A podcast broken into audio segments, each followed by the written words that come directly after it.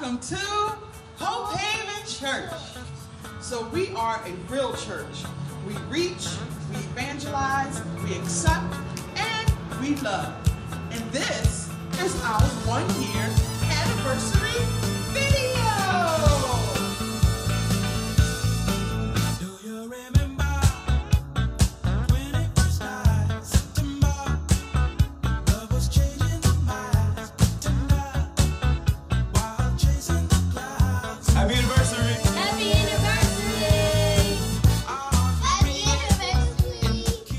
choose to come to Hope Haven? Me, I come to Hope Haven because of the fellowship. Um, the people here are amazing.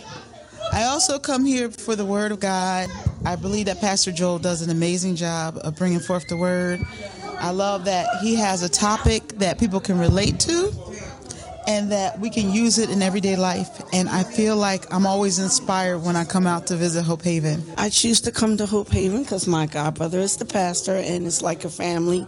And the word is very good and it's just friendly and everybody is like loving. Well, I joined. Well, I'm a little bit biased because the pastor is my brother, but not even just that. But I know him to be a man of God, and he is a word preacher. And like you said, you know, I enjoy the Bible studies. I enjoy coming out. I enjoy the praise and worship. I just enjoy the whole service. I enjoy the fact that everyone, all the members, have an opportunity to participate in the services. Um, you know, and it's something different, something new, something fresh every single Sunday. I love meeting new people. I just love speaking to people in the community, whether it be at work, you know, even if I'm out at the store, just, you know, giving them information on Hope Haven and what we're about. Well, one, I know that Pastor Joel is a young man of God and God uses him.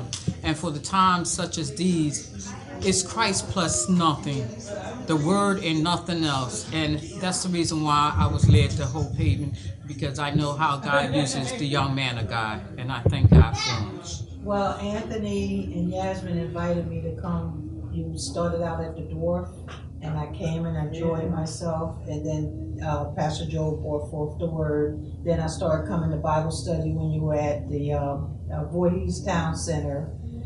And I enjoy how he breaks down the word because I told him, I said, You make me want to study, which is I'm supposed to anyway. It's true. But I love the way he goes into the scriptures of things that I read before in the Bible, but not to really know the depth of it like he did with Esther and Ruth and Yeah. those things to really understand. So that's what got my attention is that I don't like all that. There's nothing wrong with shouting and dancing, but I like to be taught. And Yeah. he's a great teacher, and that's what I tell people. If you want to be te- hear teaching of the Lord, come to Hope Haven. We don't be shouting and running all over the place, but you're going to hear the word of God. Why you performing Because I love I love to play with my cousins outside. It's because um, it's family oriented. Um, it's a lot of love here. Um, I love the Word of God because he's a teacher, so he teaches the Word. Um, he doesn't pollute it with his own thoughts and ideas, but because the Word is strong, it's a good foundation. Um, and I love it because family comes. Yeah, I'm about the same way. Um, it's family oriented. It's a place where I can come, um, do some work. Uh, also, just see um, the growth every Sunday. Uh, it's word based and it's very timely. My reasoning for choosing Hope Haven is because I've known Pastor Joel for quite a while and just seeing how God has manifested on his life and in his life was just beautiful and I love that he breaks the word down to where even a child can understand and he just gives clarity for you know just anyone of any age um, and he just makes you feel like you know you're important that you're a part of this word and that um, it's definitely a message for you in the word and that's what I like most about um, Pastor Joel. It's it's a um, I, don't, I guess I want to say it's like a personal thing, but you know, I just love the way that he explains. It. I love the way that God has actually manifested on him and the way he brings the word to you. It's different than what I've ever seen in my life. I love Hope Haven Church because I love hearing about the Word of God. I love the atmosphere. I love the um, the family community. Nice. I started coming to Hope Haven. Uh, my grandson was part of the ministry before when it started off, and then after I lost my grandson, and Pastor uh, Joe was the one that did his funeral, and he's been knowing Pastor Joe since he was a child, and then grew up to be a pastor. And I just wanted to come and you know let him know that I appreciated what he did with my son, uh, my grandson, who's uh, just like my son. And when I started coming, I enjoy listening to him, and I enjoy hearing the word because my soul is being filled to him. Well, I enjoy Pastor Joel speaking, um, and I want to continue hearing his word. Interesting. Hi. Why do you enjoy coming to Hope Haven? I like Hope Haven. It is a good Bible verse, Bible based church, and um, there's no judgment. It's a good church to come to. Hmm. my aunt, who is his godmom, um, kept telling me like, you need to come check it out. You know, I think you'll like it. So um, when I first came, I think it was in the studio, and I experienced Joel preach. Is when I felt a different type of spirit that I never felt anywhere before. So when I left, my aunt asked me how did I feel about it, and I told her I felt like this would be a place that I could call home. So uh, for me, Hope Haven is comfort, it's peace of mind, it's delightful. I feel like I get a word. I have grown to get a relationship with God. I feel like people understand you. No one's judging you. Come as you are literally means come as you are. I always tell my friends when I come here, I just feel like no one cares what you look like, what you live, how you live. All they really care about is genuinely saving lives and souls. And that's personally why I come here because it feels like a family outside of your own family. And it's just a lot of love and the spiritual the spiritual things that I get when I leave here are things that I honestly take and walk with every day now without even having to self conscious of it to where now whenever I learn in church I actually go to work and we talk about it. I started coming to Hope Haven because my aunt introduced me to it. And I also like coming here because I don't have to be dressed up or anything. It's like when I come here, I get the word much better and I understand it more. And I like the people here. Oh.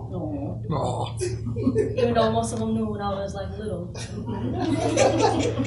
what made me choose Hope Haven would definitely be um, there's I guess a little bit of background on myself is that I went a period of time when I didn't go to church almost intentionally, but I've always known Joel and uh, my brother-in-law Lamont uh, when they started Hope Haven and uh, what they decided to practice, and I think is now the mission statement is to be real. It's to be real, which is uh, which means reach, evangelize, accept, and love. Those last two really really spoke profoundly to me, and not only did it speak profoundly to me, but I, I saw it in their actions and in how the ministry uh, grew and developed, and I felt it when I finally came to the church. Uh, accepting and loving are, are very important to me, and Jesus came to love and accept, and I really appreciate that about Hope Haven that we do that and do just that. We accept people as they are. So yeah, that's why I, I chose and continue to choose and will continue to choose Hope Haven. Why do you like coming to Hope Haven Church? Because I like getting prizes. Because I like the children's church and the fourth Sunday fellowships. I come to Hope Haven Church to learn about Jesus and God and all about the Bible. Because it's a word church. I've learned so much since I joined a year ago. I didn't know how much I didn't know.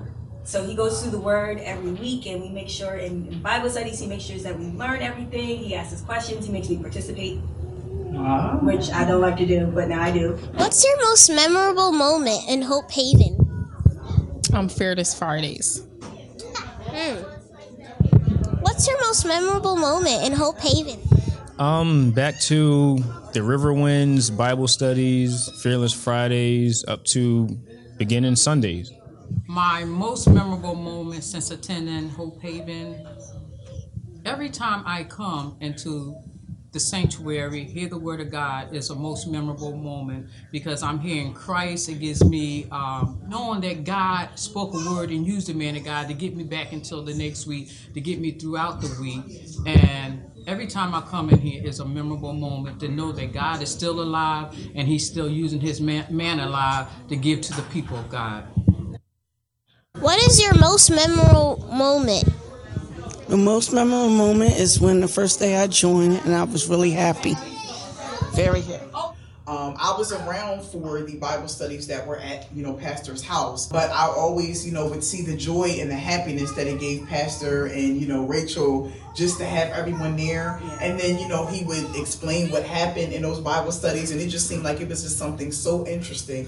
And then as we moved on, and then we were at the Red Dwarf Studios, and I always felt like we were in an arena, and it just really was a very nice atmosphere. My most memorable moment was a couple of weeks ago. We had the barbecue, and it was really nice, but a lot of fellowship and a lot of fun. We had a great time. We enjoyed ourselves in the Lord. We got to, I got to meet a lot of people that come out to Hope Haven. But yeah, I like it. It's a really great church. I can't wait to the anniversary. Some of my early memory, memories are like the Bible studies at the house where we just sat, and ate a lot of good food, a lot of good food, and we just talked as a family. Like even if uh, people came in, the more they came in, the more we just felt like a bigger and bigger family. My most memorable was just um, hearing that it was no longer a ministry, that it was now a church. That was my prayer, and I thank God for um, letting that manifest in my lifetime. My most memorable moment is actually when we first came here because we were searching um, through different buildings every weekend, trying to find the right place. And then um, Pastor Moorfield said that he met um, Pastor Allen and that he had this place, um, which is already laid out for us. Uh, it's kind of the perfect location. So I chose to join Hope Haven Church because um, I guess for a few, a few reasons actually. Um, one being that it's family and like I grew up with everybody, um, so it was a chance to really just reconnect um, with family again. But the other reason was just when Pastor Joel shared his vision and for the church and what God had given him to do um, with the church, it really resonated with me, and I was just really excited about um, the vision and, and, and what we were going to do as a church um, and as a body. So I was just grateful to um, honestly really be a part of it. Yes. Um, and my most um, memorable moment is how when I look across the audience and I see three generations, that strikes me over and over again how we have the seniors, we have the young adults, and then we have the youth. And every time I come here and walk and see so many um, different kinds of people, um, that's always a good memory throughout the week for me. Fearless Fridays. Um, it was just a, a certain excitement that came with the Fearless Fridays. Everybody came together. We put together a service. We were just starting out. before Hope Haven, before he actually did the Bible studies, he would plan. And we would have these meetings, and it would be me and Darnell, Lamont and Ashley, Kara, Rachel, Pastor Joel. And we would have these meetings at his house to try and like map out exactly what the plan was for Hope Haven. And then he started Bible study, and people started coming at his house, and then people fell off, and people, you know, like it was a transition. Right, It's gonna happen. And, and fast forward, we were at the town center for a while, the Voorhees Town Center, and that was really cool. And people came out there, and it was just so interesting at like to see how many different people actually just like took part in it. Mhm. And people came, you know, church is like a rotating door. And people come and people go. Right. And then we did the Fearless Fridays. And that was I was in fun. on that. Yeah, you were. We have plenty of pictures of you just like, And I love it. Just praise the Lord. Yeah. The most meaningful experience I had here was actually taking communion for the first time. I had never taken communion, and that is again because I was so scared of taking communion because of how it was explained to me prior. To be, uh, I think then I was, I was you know a young man at 20, 26 years old, and to have never taken communion, um, it meant a lot for me to finally get to that point in my walk with God and take communion. my favorite memory um, is Fearless Friday. It was a Fearless Friday where my nephews and two of my cousins came out and we just like it was a great time like we just worshiped together we laughed together just had a ball and like you could see even from the pictures like everybody had was like cheesing had big smiles on their faces worshiping the lord and having a good time in the lord Well, I remember some, but the main was like New Year's Eve party. I enjoyed that, and my granddaughter, she really loved it, and it was a beautiful time. happy birthday happy first birthday Hope Haven church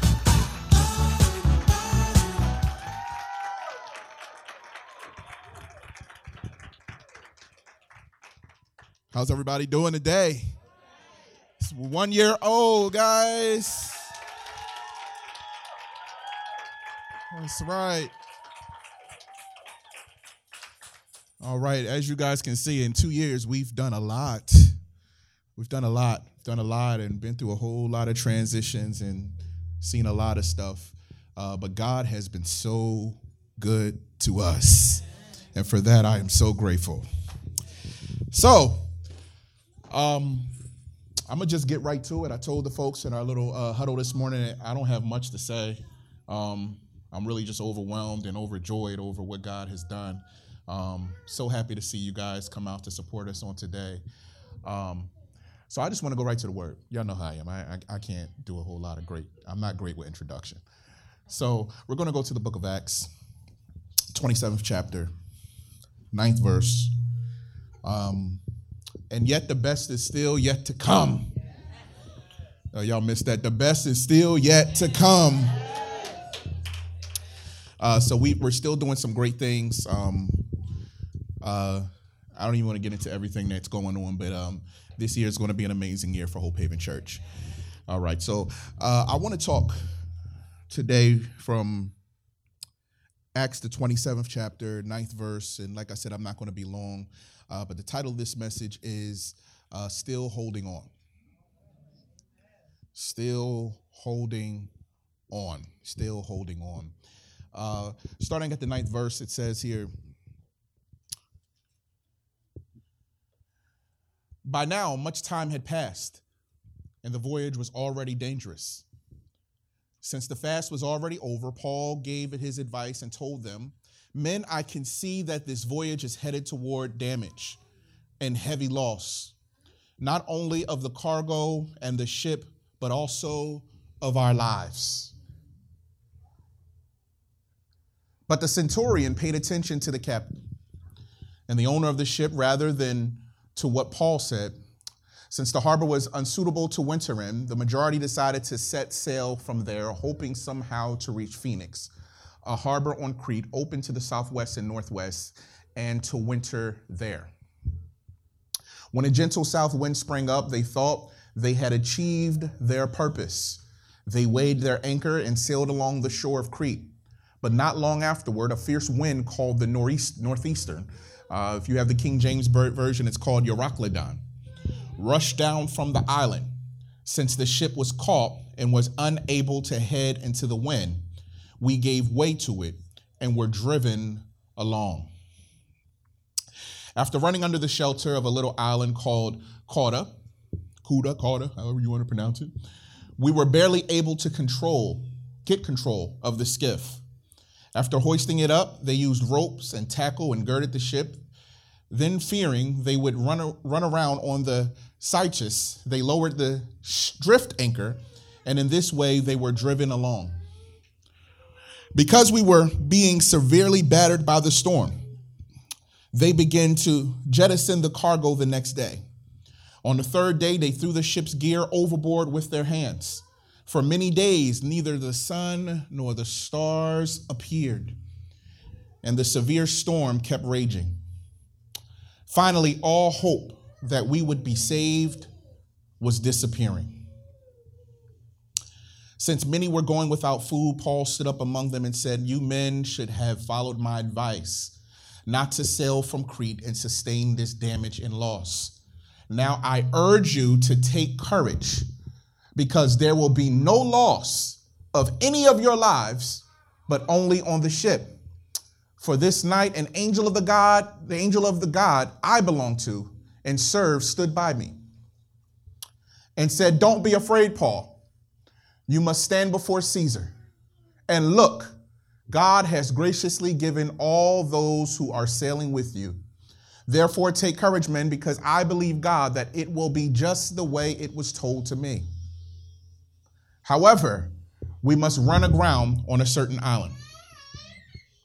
When the 14th night came, we were drifting in the Adriatic Sea, and in the middle of the night, the sailors thought that they were approaching land.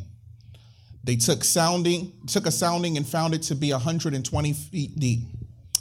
When they had sailed a little further and sounded again, they found it to be 90 feet deep. Then, fearing we might run against some rocky place, they dropped four anchors from the stern and prayed for daylight to come. Some sailors tried to escape from the ship.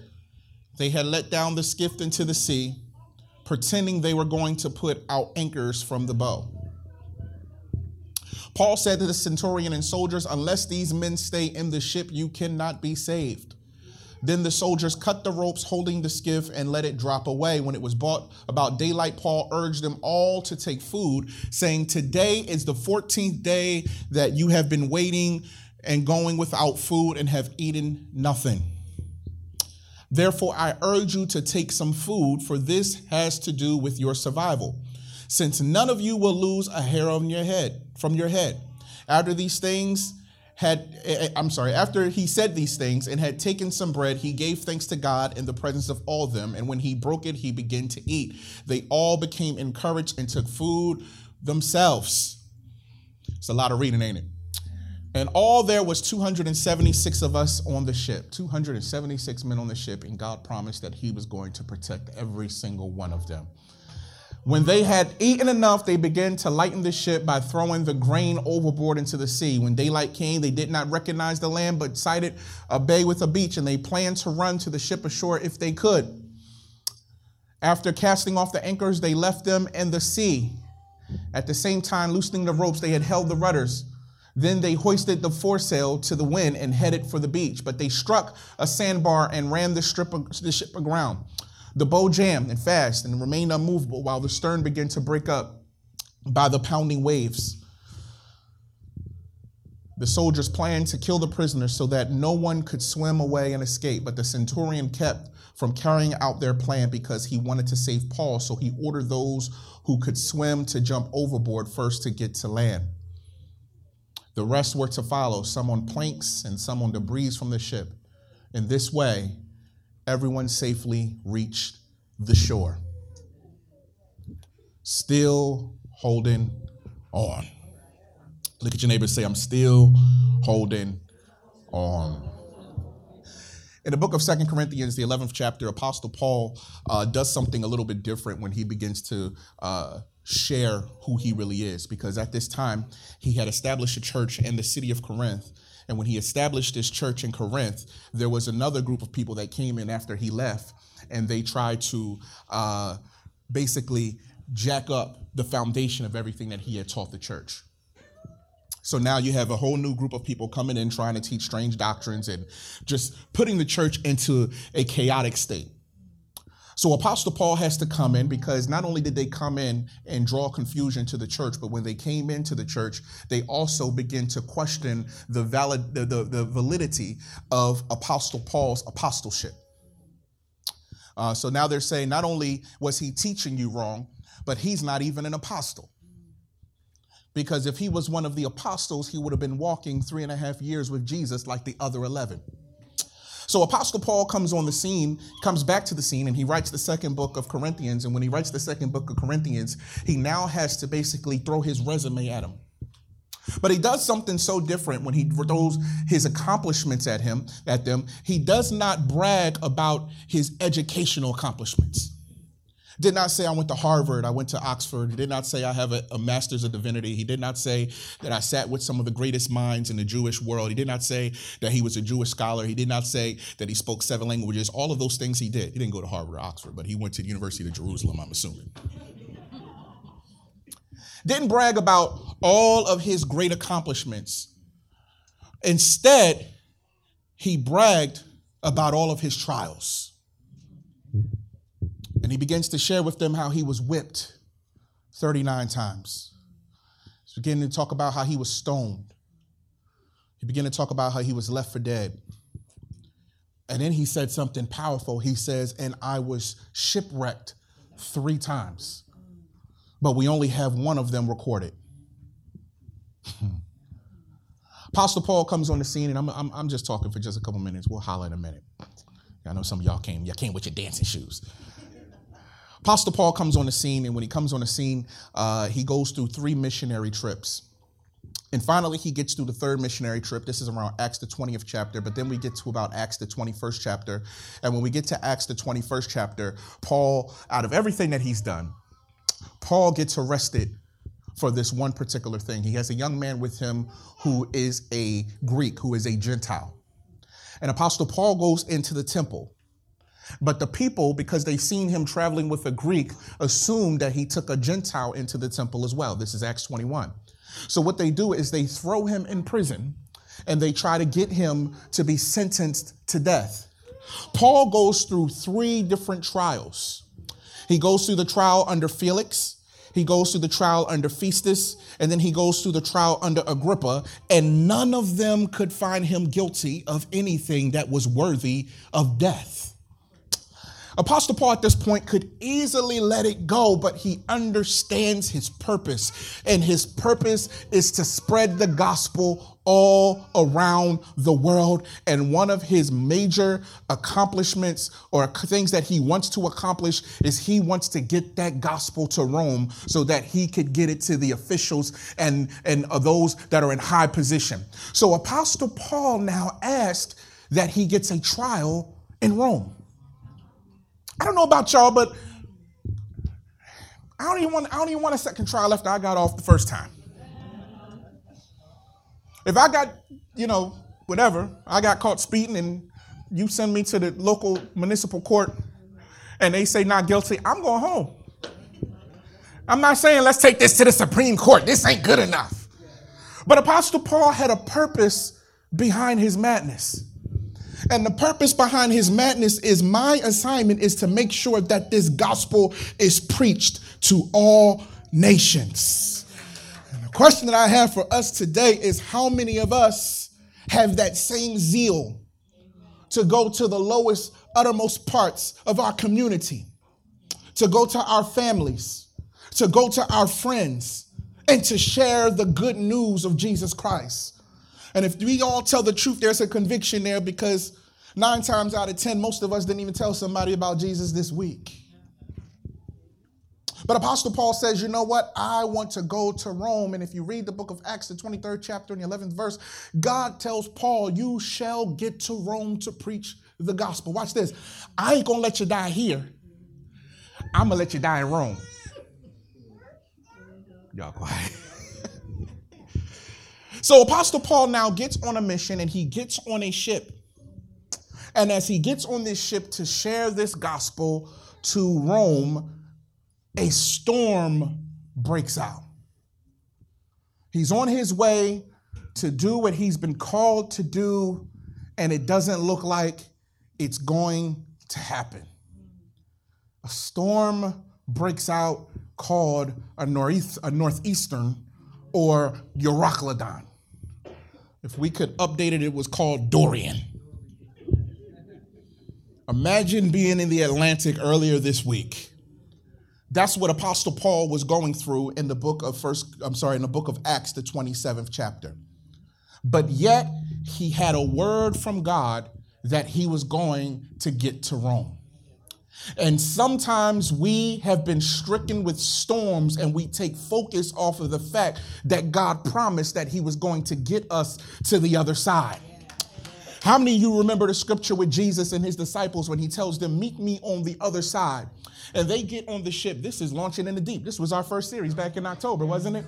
And when they get to launching in the deep, the Bible says that a storm begins to break out. You know what was so powerful about that? There were three other ships, but only one ship experienced the storm. Because sometimes God has a storm that's just for you. And you sitting around looking at other people saying, Why ain't they going through like I'm going through? And God says, They don't have the same mission that I have for you. I need a lesson that has to come out of this, and you're going to be better when you make it to the other side. Uh-huh. But sometimes we get jealous and we get upset and we looking at other folks and we looking at their social media scrolling and you like, how they on vacation and I ain't got no money? And how do they have this and I don't have anything? And God says, I have you here because I have a distinct purpose for you that I don't have for them. So rather than us looking at the next person and looking at our neighbor and looking at our friend, we need to rejoice because you need to understand that even in your darkest moments, God has a great lesson that's going to come out of it. So what does God do? He tells the storm, he says, Peace, be still. And when the peace be still, first things first, he gets mad because they wake him up. And what that is, is sometimes we're bothering God when God has already given us a word that he's going to bring us through. Sometimes we're going through situations and we just keep on waking Jesus up. And Jesus said, Didn't I tell you I was going to get you to the other side? Why don't you leave me alone? But our faith is so weak that we just keep praying and praying and crying and crying for the same thing, and God has already given you confirmation that you're going to come out. So, Paul is inside of the same situation where he has a word from God, but yet he's in a situation that looks almost impossible. The Bible says that the storm was so bad that they could not even see the stars and the moon, which means that nowadays y'all got Waze and you got uh, GPS and all of those type of things in your car. But back in those days, they depended on the stars and the moon so that they could find direction. And God wipes out the stars. God wipes out the moon. And God says, I'm going to be in total control of this, and I want to see whether or not you'll trust me. What happens when God takes the GPS off of your spiritual self? What happens when God shows you no direction on what your next move is? How many of us handle it correctly when you don't know how in the world God is going to make a way next week? Oh, y'all, tell y'all, y'all, y'all. Oh, y'all quiet in here. If we tell the truth, some of us already got in our minds a plan that we're going to do just in case God don't show up. Y'all, y'all, y'all know y'all already got a plan. You got it in your back pocket. You got that, that, that phone call on speed dial.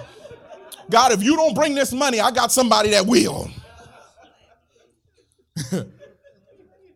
and God says, you know what? Since you already have a plan, you got it. And then you make that phone call, and guess what? I'm sorry, bro. I, I can't help you. I'm going through myself, son. You, know, I would help you, but uh, I, I, ain't, I ain't got it. And God says, now let's see how you gonna handle this now, bruh. And what do you do? You find yourself coming back to God looking for that direction because now you understand that there is only one GPS for your spiritual service. So now there's a storm breaking out, the winds are tossing to and fro, and God gives him the confirmation of the word again in the book of Acts. And he tells Paul again, Tell them, don't worry, I got them. Watch this. Tell all 275 of them, because it was 276 on the ship. Paul makes the extra one. Tell all 275 of them that they all right because you on here. Ain't that favor? You so bad, your whole row saved because you sitting on it. Y'all, you better look at your neighbor right now and say, you better,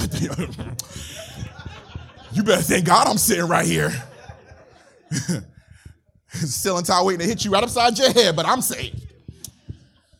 So God sits here now and he tells them, he says, God tells Paul, he says, Paul, tell them that nothing's going to happen to them as long as they stay on the ship. And now Paul goes to them and says, I told y'all, because if we go back to around the ninth or tenth verse, Paul told them not to try to go because he knew that a storm was coming, but they didn't listen. And the reason why they didn't listen is because Paul is an apostle and a tent maker, and these men are sailors. They do this. Now, can you imagine those of you that have specialty field, somebody that's not in your field telling you how to do your job? How many of you actually listen to them? So Paul is sitting here trying to tell somebody that has been a captain of a ship possibly 30 years, don't go out there. And this man is like, man, I done been through more storms than you could imagine, and you trying to tell me what to do. Now all of a sudden, what Paul said happens, and now Paul goes and says, I told y'all.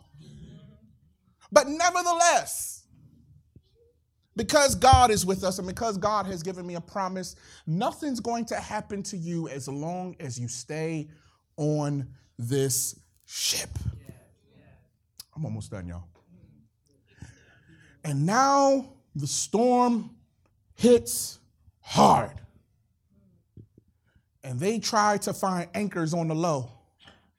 They dropping the anchors acting like they ain't know what they was doing. I can imagine one of the men went by and went like this real quick and just and that thing just kept flowing. Because God is saying there's nothing that can anchor you but me. You can throw out every hope, you can throw out every prayer, you can throw out every wishful thinking, every affirmation, everything that you think is going to happen. But if you don't put your trust in me, you have no anchor. And they throw the anchor out, but because the anchor is not Jesus, they're still getting ready to crash. And God tells them, tells Paul again, tell them that as long as they hold on, they'll be okay. Watch this. And now they start hitting rocks. Now they, the ship starts breaking apart. Now they get close enough ashore to where some of the men can swim, but I think they had a couple brothers on there like myself who ain't great swimmers. So they had to hold on to broken pieces. And that broken piece was just enough to get them to their destination. Sometimes God will give you just enough to get you to where you need to go. Because sometimes that just enough is all enough that you need. I don't know if any of y'all ever been there where God gave you just enough money to make it to Friday. All right, I'm gonna tell the truth. You got three dollars in the account, and you know why? Wawa put a one dollar hold. So you swiping and say they'll take it out tomorrow. Thank you, Jesus. All right, y'all, y'all ain't never been broke before. I, I, I do that. I've done that one dollar hold before. Some of y'all laughing because y'all been there. You were holding on to some broken pieces. And now they get ashore and they get to their destination. But let me t- try to help you use your homiletical imagination. What do you think they think about Jesus now? That storm led them to Christ. Sometimes our hardest moments is the moments that make us say, I know that God is real. if it wasn't for these broken pieces that got me to where I needed to get to, I wouldn't know for myself. And if some of us could give God a praise on today, we would give him a praise for some of the broken pieces that got us to where we needed to get to. Anybody know what I'm talking about in here? I wish I could holler, but I can't holler right now. But I just thank God that there were some moments in my life that He proved to me that He was real. I, I couldn't depend on mama and daddy and cousins and sisters and brothers and sisters. God, sometimes God put me in a situation where there was no one else that could help me but Him. And now that I know Him for myself, can nobody do me like Jesus? Can nobody tell me God ain't real? And can I help somebody? You can't tell me I can't praise him because if you knew what I've been through, you'd be praising God too. Who am I talking to in here on today? Anybody made it through some broken pieces? Anybody been through some hardships this year? Anybody been through some things that you didn't know whether or not you was going to make it out? But God gave you an encouragement word, but somewhere along the line during that storm, you took your mind off of what He told you. But then when you got to your destination, you remembered that He told you that He'd never leave you nor forsake you. Uh-huh. Sometimes God has to put you in a hard place so that you could remember the word that He promised you before you went through the storm. And I don't know who I'm talking to on today, but I'm telling you right now, the word has already been confirmed. All you got to do now is hold on to the pieces. The waves are waving you, the storm is acting crazy, but if you can hold on just a little bit longer, God's going to get you to your destination. Somebody say, Hold on. Don't give up, y'all. You almost there. You almost there. Uh-huh. Folks are trying to make you quit. Things are trying to make you lose your mind. Your family got you thinking you out of your mind and you crazy. But I'm here to give you confirmation. You're on the way. Just hold on a little bit longer.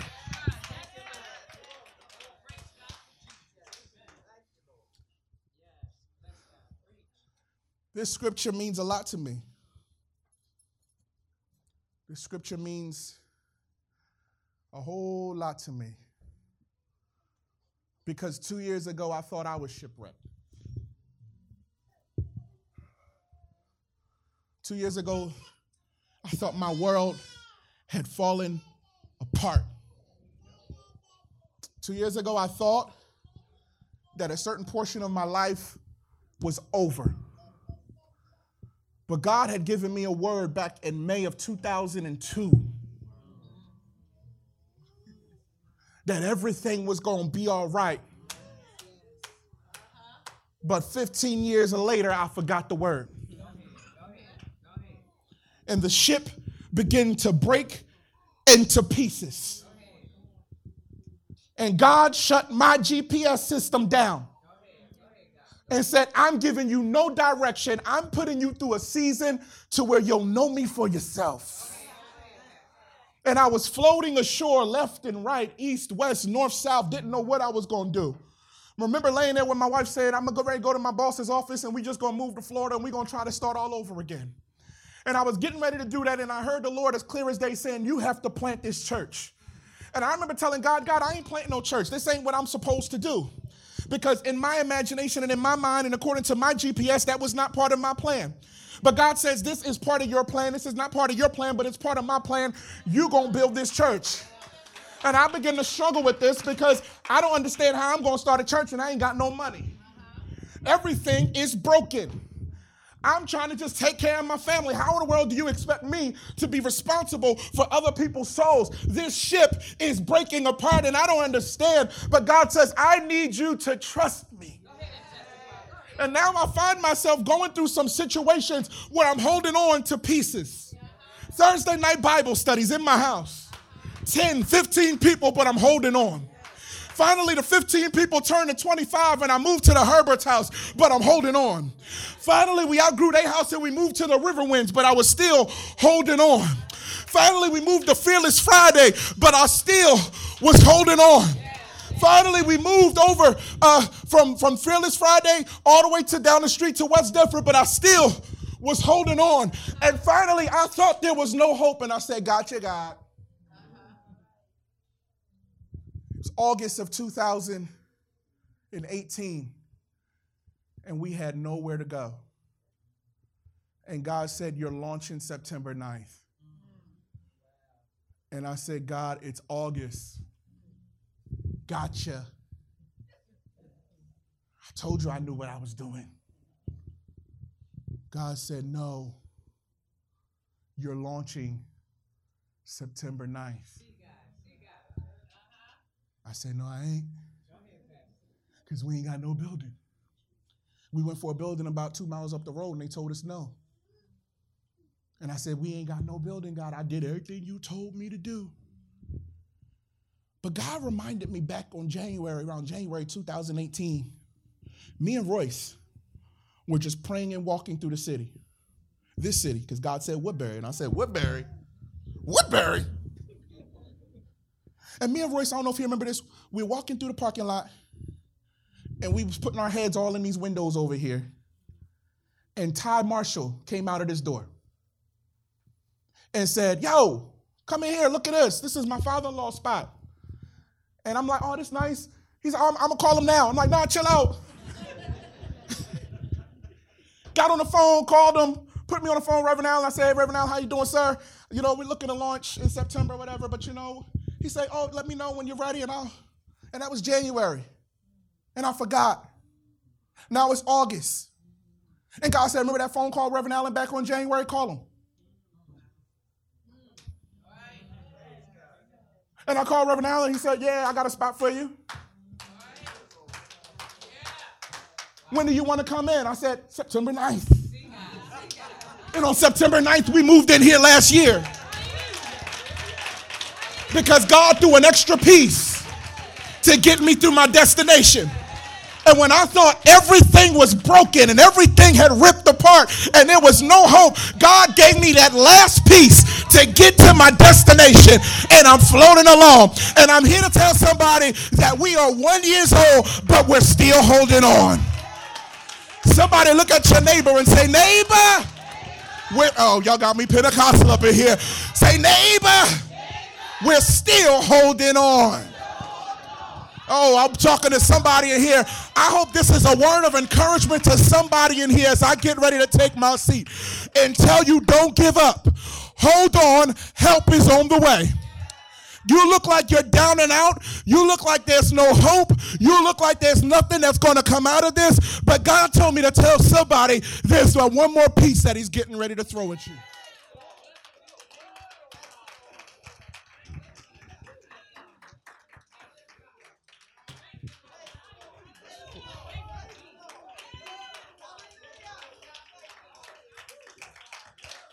Done.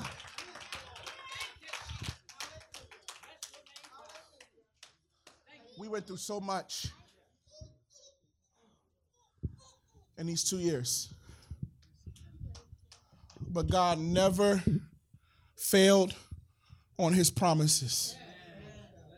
And what I had to learn was that my plan was not God's plan. And if I would have kept working in my plan, I would have destroyed myself. I would have destroyed my family because I would have been in my own way.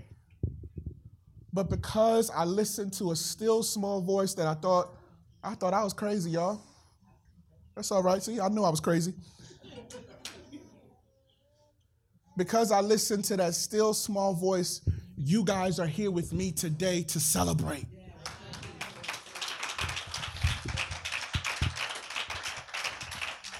And in two years, we fed families.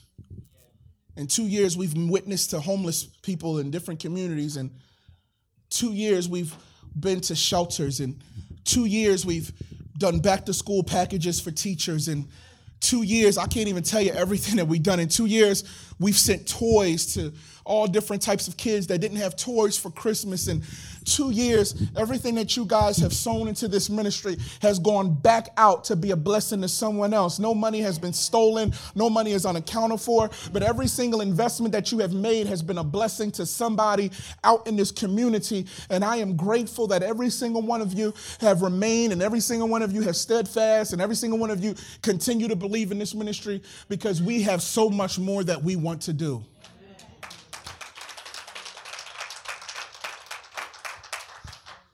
So I, I wish I could holler today, but I, I just I got a headache a little to be honest with you. Hold on. Hold on just a little bit longer. Y'all hear me? Hold on. I lost one of my best friends over a year ago. And every time I come in this door, I feel him telling me, You better keep going. Every time I come in this door, I feel those your prayers. Every Sunday I come up here, whether it's 10 of us or whether it looks like this, I give everything that I have.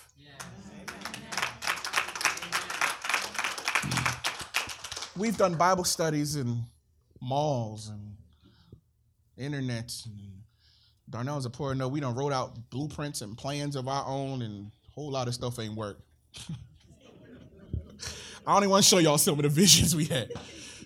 we was we, we was gonna do a whole lot of stuff in one year. but God has been good. God has been good. So um I don't I don't have a great closer. I wish I could take it home right now, but I can't take it home. Next Sunday I'll t- I, well I ain't, I ain't gonna lie to y'all. I ain't gonna lie to y'all. Next Sunday we're gonna finish our series on Holy Spirit. But I want to thank you guys again for all of your support, uh, for believing in Hope Haven Ministry. And um, I'm looking forward to many, many, many, many, many, many, many more years. Praise God. So I'm to give you three points and I'm to sit down. I thought I was going to preach a little longer than this, but I, I, I, this all God gave me today. Y'all ready? Point number one God is always in control, in spite of what it looks like. I'm like, geez, I'm like, I'm like, yo, this Willembro education right here. like, oh my Lord. Y'all with me? Number two. God sends blessings that sometimes we cannot initially see. We can't even see what God is doing, and sometimes it's sitting right there in front of you. You know what's crazy is my wife and I, when we first got married, we lived right behind here at uh, Kingsway, Kingswick, Kingswick apartment. For our first year, we lived around here, and I was Orange Cleaners was actually my cleaners. Little did I know that, that was 2006 that I was coming to the plaza that one day I initially would have church in. It was sitting right in front of me. Didn't even know it. Number three, God will always make a way for those that trust Him. Oh, thank you, baby. God will always make a way for those that trust Him. Paul got a word in Acts 23 and 11, and the storm didn't happen until Acts 27. But Paul had to keep in mind what God told him four chapters earlier. I want you guys right now, if you can, to think back on the promises of God concerning your life that have not happened yet, but He promised. And now I want you to look at whatever you're going through and recognize that what He has spoken still has to happen in spite of what you're in right now. So He'll always make a way for those that trust Him. How many of you trust God on today? Praise God. Father, we thank you for meeting us in this place on today, God. We thank you, Lord, for this word. Thank you, Lord, that we're still holding on. A year later, I know it's only a year, and but a lot of churches ain't even make it a year. And we're grateful for every step. We're grateful for every process. We're grateful for all the progress that has gone on along the way. And God, we thank you, Lord, that even if we're holding on to a broken piece right now, we're still alive. We're still surviving. And we trust you till you get us to where we need to be. And Lord, we give you all the praise, honor, and glory. In Jesus' name we pray. Amen.